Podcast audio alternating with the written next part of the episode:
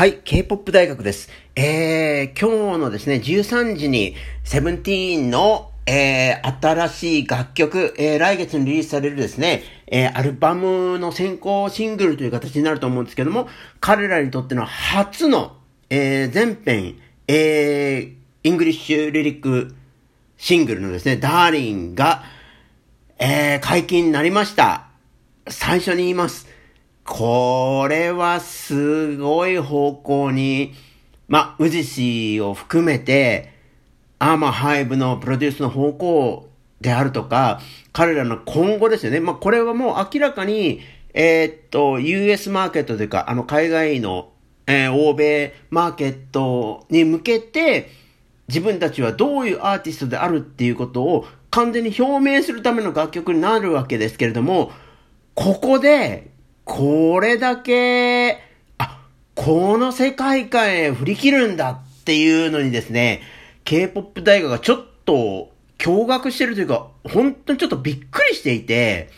そのお話をもう多分こういうアングルで、えー、今回のですね、セブチの、えー、ダーリンについて考察するっていうのは、まあほぼ世界中で今の時点ではないと思う。まあ、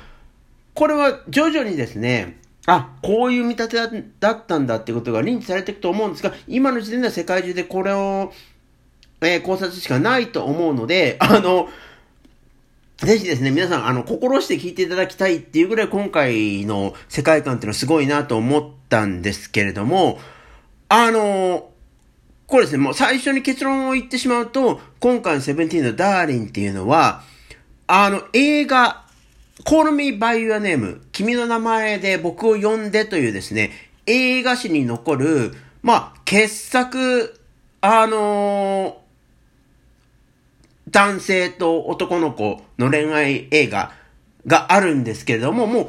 完全にそこに乗っ取ったラブソングであるっていうことに、K-POP 大学は本当に衝撃を受けましたね。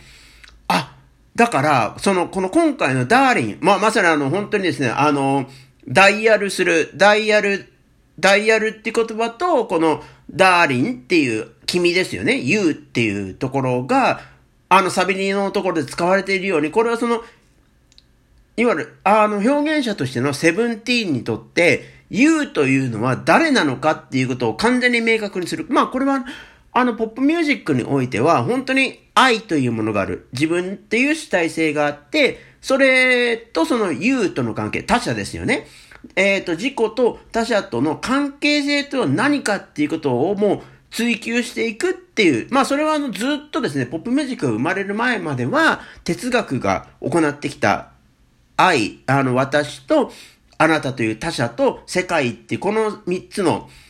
関係性を追求していくっていうのは、そのまあ、ずっとギリシャ時代から、あのまあ、ギリシャ時代っていうのはもう本当にあの、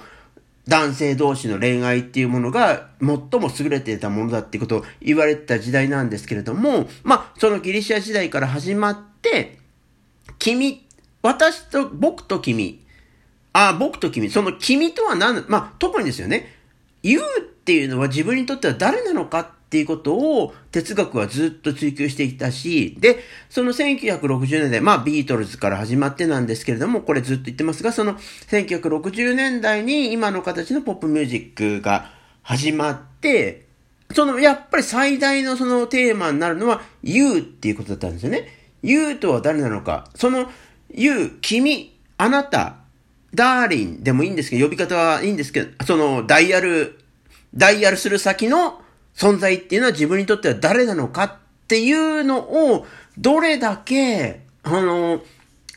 なんだろうな、解説しきれるかというか、どれだけそこにアクチュアリティを持たせられるかっていうのがポップミュージックにおいての最大の命題であったわけですよね。で、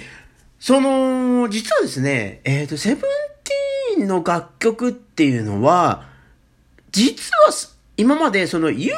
ていうのまあ、もちろんその、もちろんその、なんだろうな、ラブソングが主体のグループだから、その You っていうのは、つ、あの、普通の見立てで言うならば、その、なんだろうな、男の子と女の子で、その、セブッチが男の子のグループであるとするならば、やっぱりその、その You ってのは女の子であろうっていうような楽曲だと思うんですよ。で、その K-POP 大学はですね、あの、これはとんでもないグループに彼らは成長するぞと思ったのは、まあ、あの、何度も言ってますけど、万世っていう楽曲なんですね。で、あの、その、デジペジ先生による素晴らしい MV と、もう本当にファンキーな、本当にファンキーポップの大傑作、K-POP に残る大傑作だと思われるような万世で僕は、あ、セブチってすごいなと思ってで、とのが始まりで、で、そっからですね、まあ、のー、これまでのセブチの奇跡っていうのは、あの、前作のロックウィズユーの中、ロックウィズユーの考察の中で、わーっと喋っているので、ちょっとそこ割愛するので、もしよろしかったら、そっちを聞いていただけたらなと思うんですけども、やっぱりその、その中で、何をずっと K-POP 大学は、その、万世以降のセブチに何を感じてたかっていうと、やっぱり、ウジシーの存在なんですよね。で、宇治市の存在の根本的にその他の、えっ、ー、と、ボーイズグループと違うところっていうのは、彼の中には核として、その音楽によって救われるっていう、その感覚がずっとあるわけですよね。その自分にとって、あの自分の存在を救ってくれる音楽っていうものが必ずあってほしいという思いが強くて、だから、その、セブンティはですね、そのいわゆるいいあのー、まあ様々な、えー、っと、彼のその音楽に対するもう、ものすごく強い思いっていうのが溢れ出るがゆえに、その様々な形で、これは、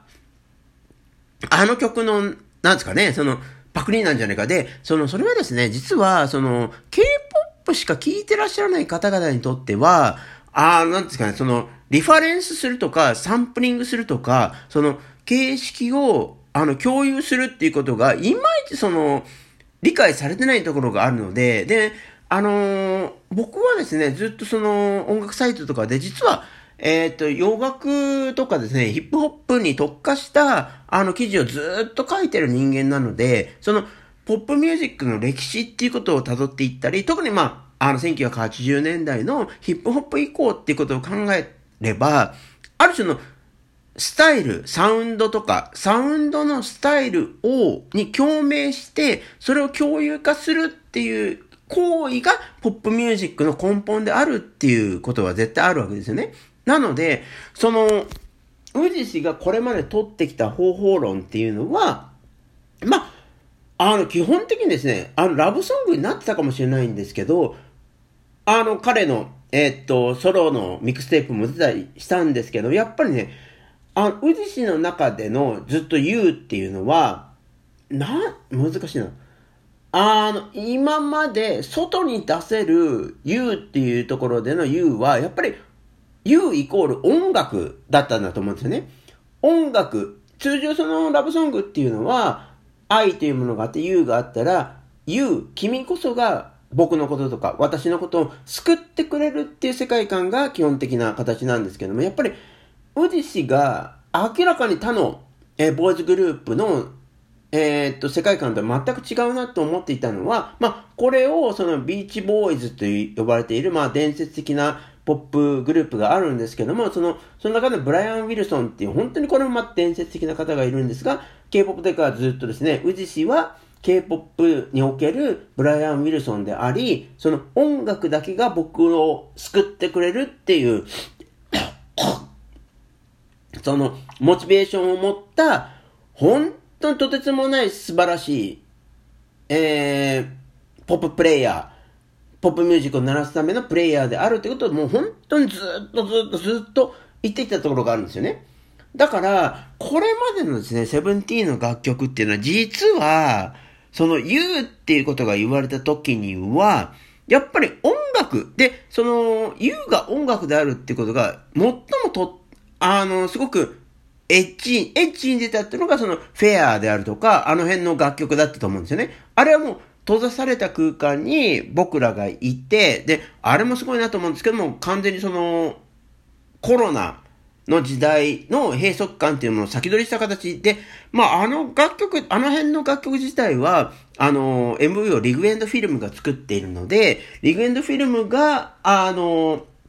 様々なアーティストで作っていた MV の世界観に、宇治氏がものすごく共感して、あ、これが僕を作ってくれるその映像表現だっていうことで、あの、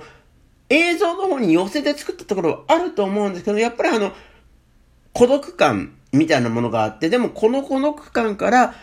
えー、と、抜け出すための力っていうのは音楽なんだよってところは、まあ、ほぼ同じだったと思うんですよね。っていう形で、その、あのセブンティーンの、いわゆるその、セブンテ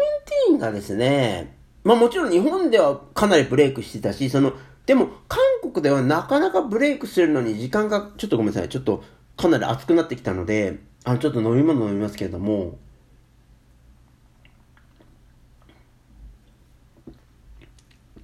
あのー、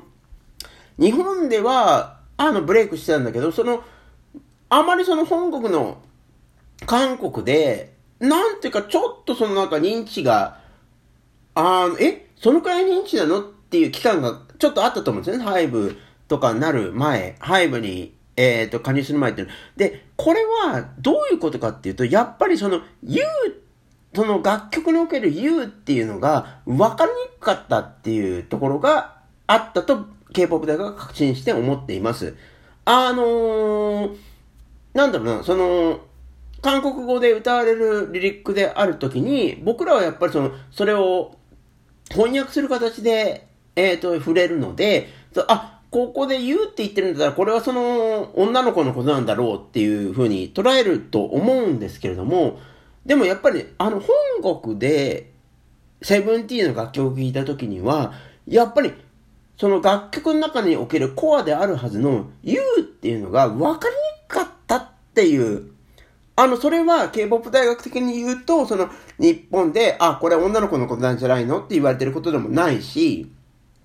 えー、韓国で分かりにくいよねって言われることでもなくて、いやいやいやいや、ウジ氏があの、鳴らしていた You っていうのは音楽のことなんだよっていうことがもう分かっていってるので、これはすごいと思ってたんですけど、やっぱりね、その You が音楽であるっていうのは、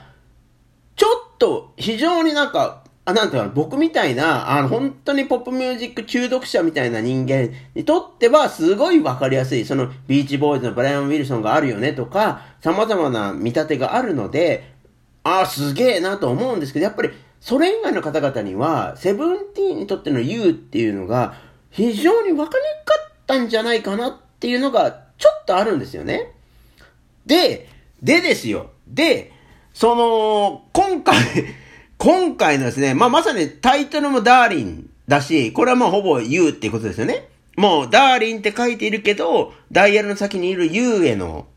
えー、っと、楽曲、世界観での作りなので、あの、もう完全にこれはもう、セブンティーンにとってのユーとは誰なんだっていうことを言うための楽曲なんですよ。で、その、実はですね、その K-POP 大学もずっとあの日本のアーティストとかアイドルの人たちのミュージックビデオを作ってるんですけれども、あの、面白いことにアーティストの人たちっていうのは、実はその楽曲に対してあまり解説したがらないというか、あの、解説しちゃったら終わりだなっていうふうに思ってるところが強いので、あの、これってどういう意味なんですかねっていうこと、そのミュージックビデオを作ることにおいては、やっぱりその楽曲の意味性みたいなものを共有したいなと思うので、まあ、あの、これってどういうことなんですかね？みたいなことを聞くんですけど、まあ、ほぼほぼですね、それを説明してくれないわけですよね。まあ、多分、説明しないというか、多分説明できないんだと思います。あの、宇治氏も含めて、その楽曲を作るっていうのは、やっぱり抽象的なものを作るっていうことなので、あの、メロディーも含めて、ビートも含めて、抽象的なことを作るっていうことなので、それが抽象的でない具体的な説明ができてしまったら、その、ほぼ彼らアーティストにとっては、それを作る意味がないので、ああ、まあ、ああ、そういうことなんだろうなと思って、でも、ミュージックビデオ、MV を作る上においては、やっぱりその楽曲の意味性っていうのをアーティストの方々以上に突き詰めて突き詰めて、この音は、この言葉はどういう意味を持つんだろうなっていうことを突き詰めないと優れたミュージックビデオというのは作れないので、まあそれをずっと、えー、K-POP 大学のやってるんですよね。で、あの、この話をなぜしてるかっていうと、これがですね、その、オーマイっていう、えー、デフェティの楽曲があります。これを作ったのは VM プロダクツです。まあ、あの、知ってる人は知ってるんですけど、まあ、本当に K-POP の MV の制作としてはもう伝説的なもうレジェンドなんですけども、このですね、セブンティーンのオーマイの MV、これが、これが、これがどういう意味を持つのかって言ったときに、VM プロダクツがそのリファレンスした、参考にしたっていうのが、もうこれは完全にですね、ジャン・ビゴという1920年代、今から100年前の監督ですけどね、100年前に作られたジャン・ビゴの走行ゼロっていう映画なんですよ。で、この、ジャン・ビゴっていう監督は、あの、もう、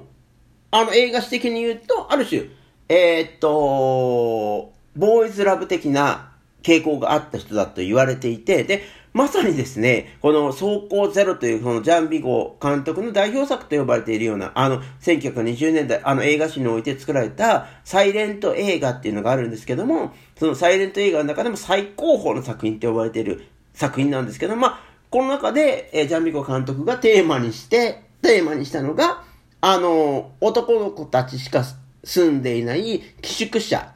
での男の子たちの生活、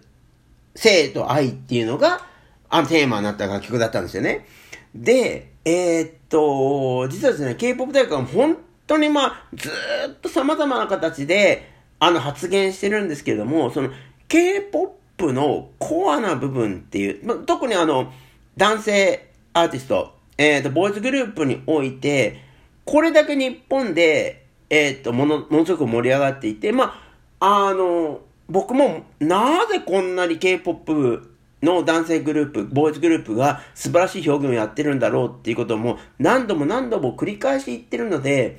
あれなんですけども、その K-POP のボーイズグループ、セブチも含めてなんですけど、まあセブチは今回それをちょっとかなり完全に表明したってところがあるんですが、その K-POP のボーイズグループにおいての核の部分、愛というですよね。愛というの関係において、それがリファレンスしているものっていうのは何度も言って申し訳ないんですけども、1970年代における、今ではその花の23年組って呼ばれている少女漫画の、えっ、と、作り手が生み出した男の子たちの世界なんですよね。で、もうこれは言っちゃってもいいと思うんですけども、ではまあ、あの23年組でくくってもらったりとか、まあ、萩尾本さんとかですね、様々な、えっ、ー、と、優れた、えっ、ー、と、女性漫画家の書き手がいるので、その辺の人たちのことをぜひディックしてもらいたいと思うんですけど、やっぱりその、1970年代にもう本当に突然変異的に生まれた、その、日本の女性ま、女性漫画家たちが書いた愛というの世界っていうのは、やっぱり男の子と男の子の恋愛なんですよね。あの、もう、これがもう完全に、えっ、ー、と、新しかったし、まあ、この、彼女たちが、えっ、ー、と、口上揃えて言うのは、私たちが、その、サンプリングしたというか、私たちが、えっ、ー、と、自分たちの世界観を作るのに参考にしたっていうのは、やっぱり、1920年代とか1900年代の初頭のフランス文学であったりとか、フランス映画だったりするんですよね。まあ、だからもう、ジャンビゴ監督の走行ゼロも入ってくるんですけれども、まあ、そういうですね、本当にその歴史的な、その、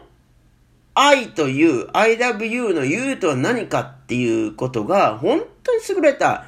えー、っと、表現者の中では、ずっともん、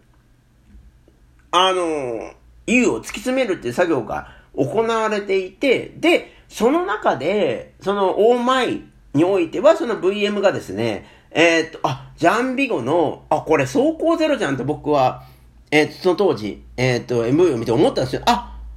ここでちょっと分かったところがあるんですよ。その映像を作ってる人間としては、あ、やっぱりそうかと。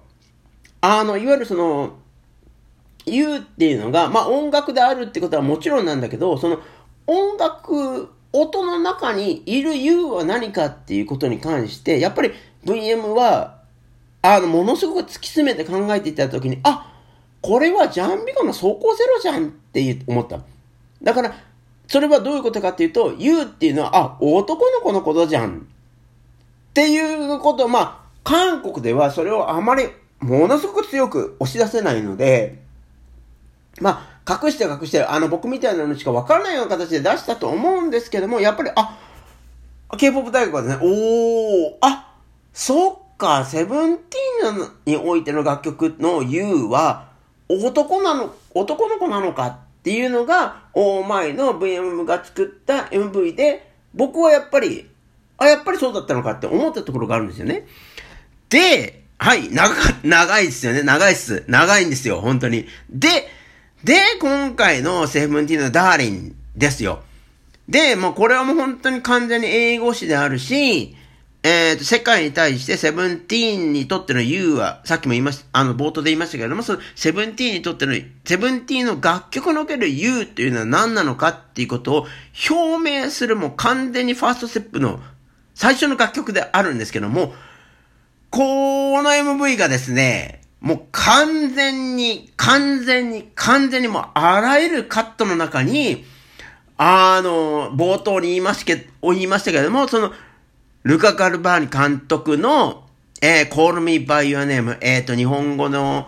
日本の英語のタイトルで言う、映画のタイトルで言うと、僕の、えー、Call Me、えあ、君の名前で僕を呼んでっていう、その、いわゆるその、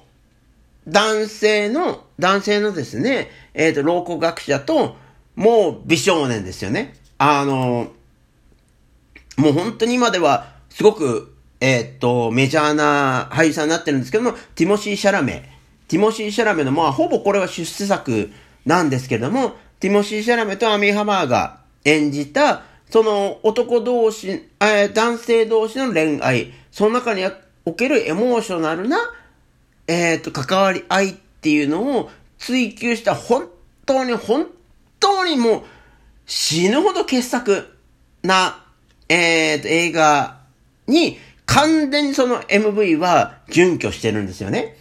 で、プラスですね、今回のその楽曲的なことを言うと、えっ、ー、と、今回のセブンティーンのダーリンっていうのは、もう完全に、そのいわゆるその、宇治氏が作る場合には、その、僕を救ってくれた音楽っていうところがコアになるんで、今回はですね、完全にこの楽曲はその、トロイシバンのアンセム、ポップアンセム、トロイシバンっていうアーティストが作り出してきたポップアンセムに、もうめちゃめちゃ寄ってますね。あの、トロイシバン知ってる方もいるかもしれないですけど、まあ、K-POP のファンの方とか、あの、えー、カラットの方々は、もしかしたらご存知ないかもしれないんですけども、まあ、トロイシバンっていう、もうすでにカミングアウトしている、もう本当に美少年アーティストがいて、あのー、まあ、あの、この20年では最も優れたポップアンセムであるユースであるとか、あのー、対外的にカミングアウトしてからの、あの、素晴らしい楽曲をリリースしていて、まあ、あの、エンジェルベイビー。まあ、まさに今回、ベイビーっていう、えっ、ー、と、フレーズもかなりあの、ダーリンの中には、ふ、取り込まれているんですけれども、その、エンジェルベイビーっていう楽曲であるとか、あの、基本的にその、前作の、トロシマの最新作のブルームっていうのは、全米のトップ10に、もう基本的に U の相手が男の子であるってことはもう全然関係なしに、これが I love you っていう時の正しいポップにおける形であるっていうことが、あのー、アメリカとか欧米では認知されているので、本当に優れたポップミュージックのプレイヤーなんですけれども、本当に僕、僕は本当にトロイシバンの楽曲も好きで、で、今回のセブチのダーリンを聞いたときに、あ、うーわ、トロイシバンじゃんっ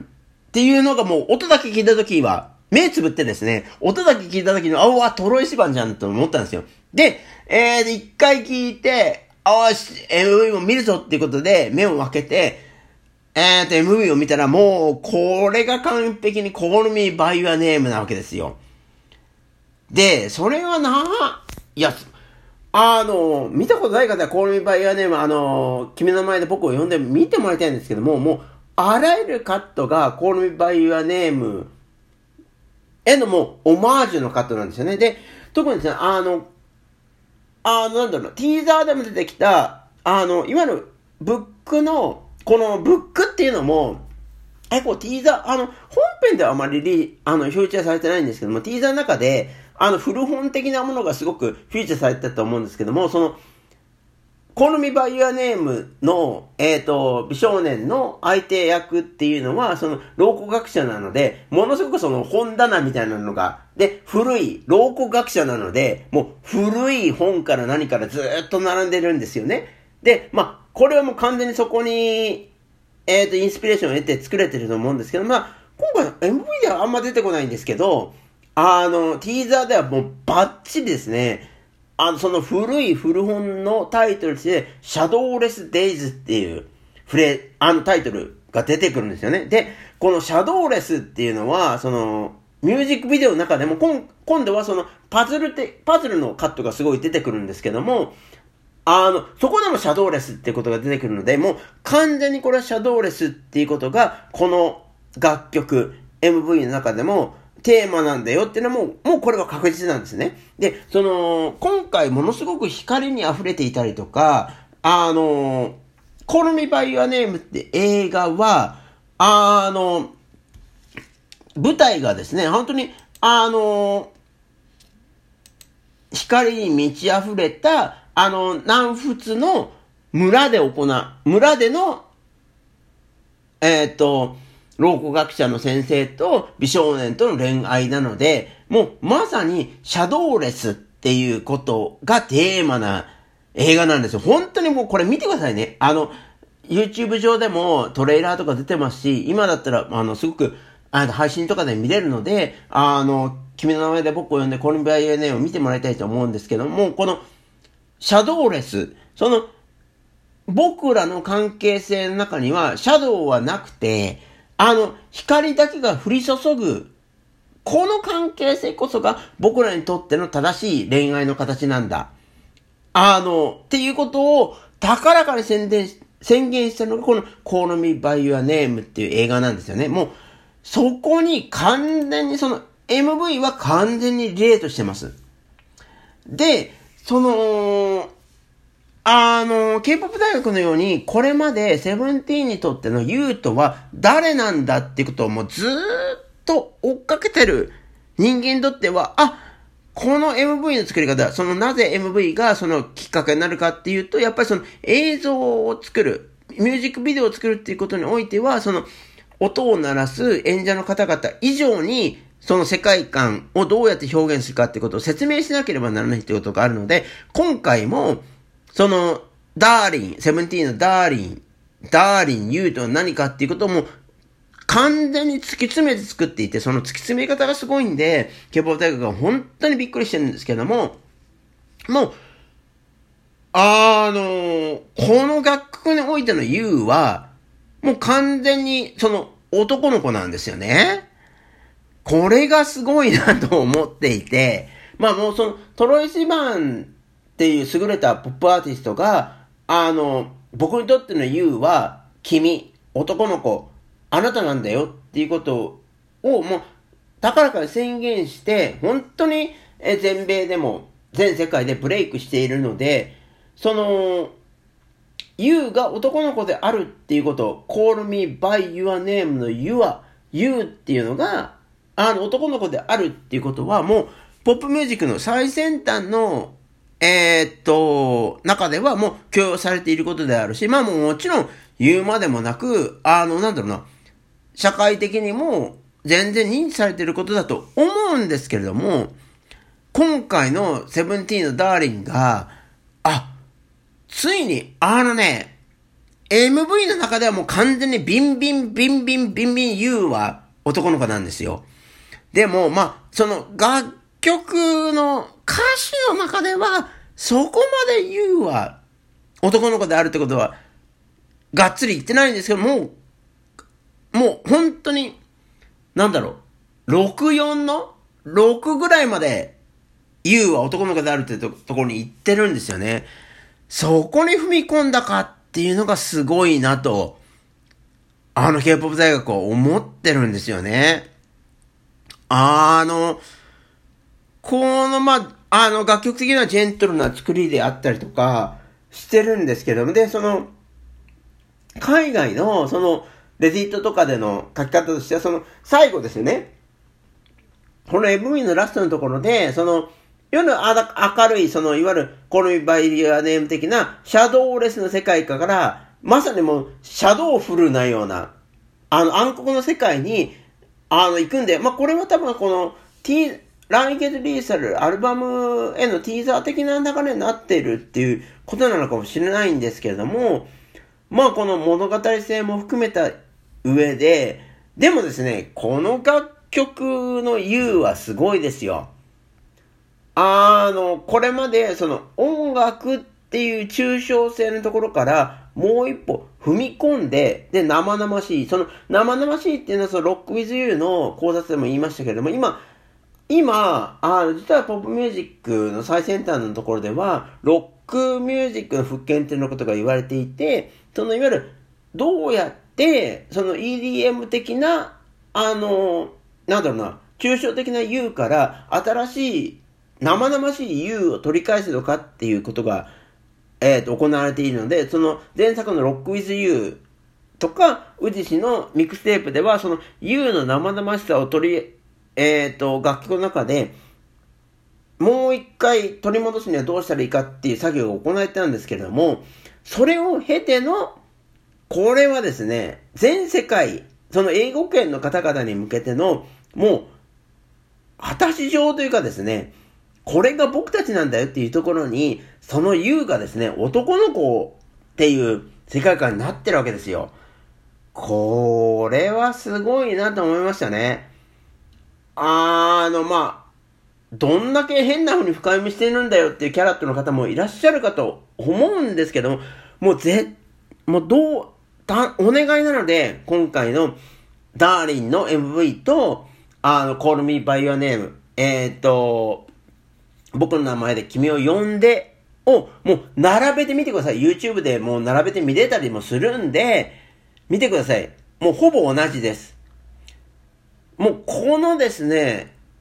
えーと、僕にとっての You というこの世界観を、果たしてどうやって、ハイブも含めて、宇治市も含めて、セブンティーンが展開していくのかっていうのが、いやもう本当に楽しみすぎてというか、あの、オーマイのその VM の MV 見た時に、あ、こっちなんだ、ジャンビゴ監督の走行ゼロなんだって思った時からもうこれ3、え ?3 年か4年くらい経ってるんですけども、あ、ついにここに行くのかっていう考えも含めて、すごいところにセブチは踏み込もうとしているなっていうのが、K-POP 大学今回セブンティーンのダーリンに関しての、まあ多分世界初の考察です。えー、カラットの皆様、どう思われたでしょうか？あの SNS 経由とかでですね、え、様々なご意見いただけたらと思っています。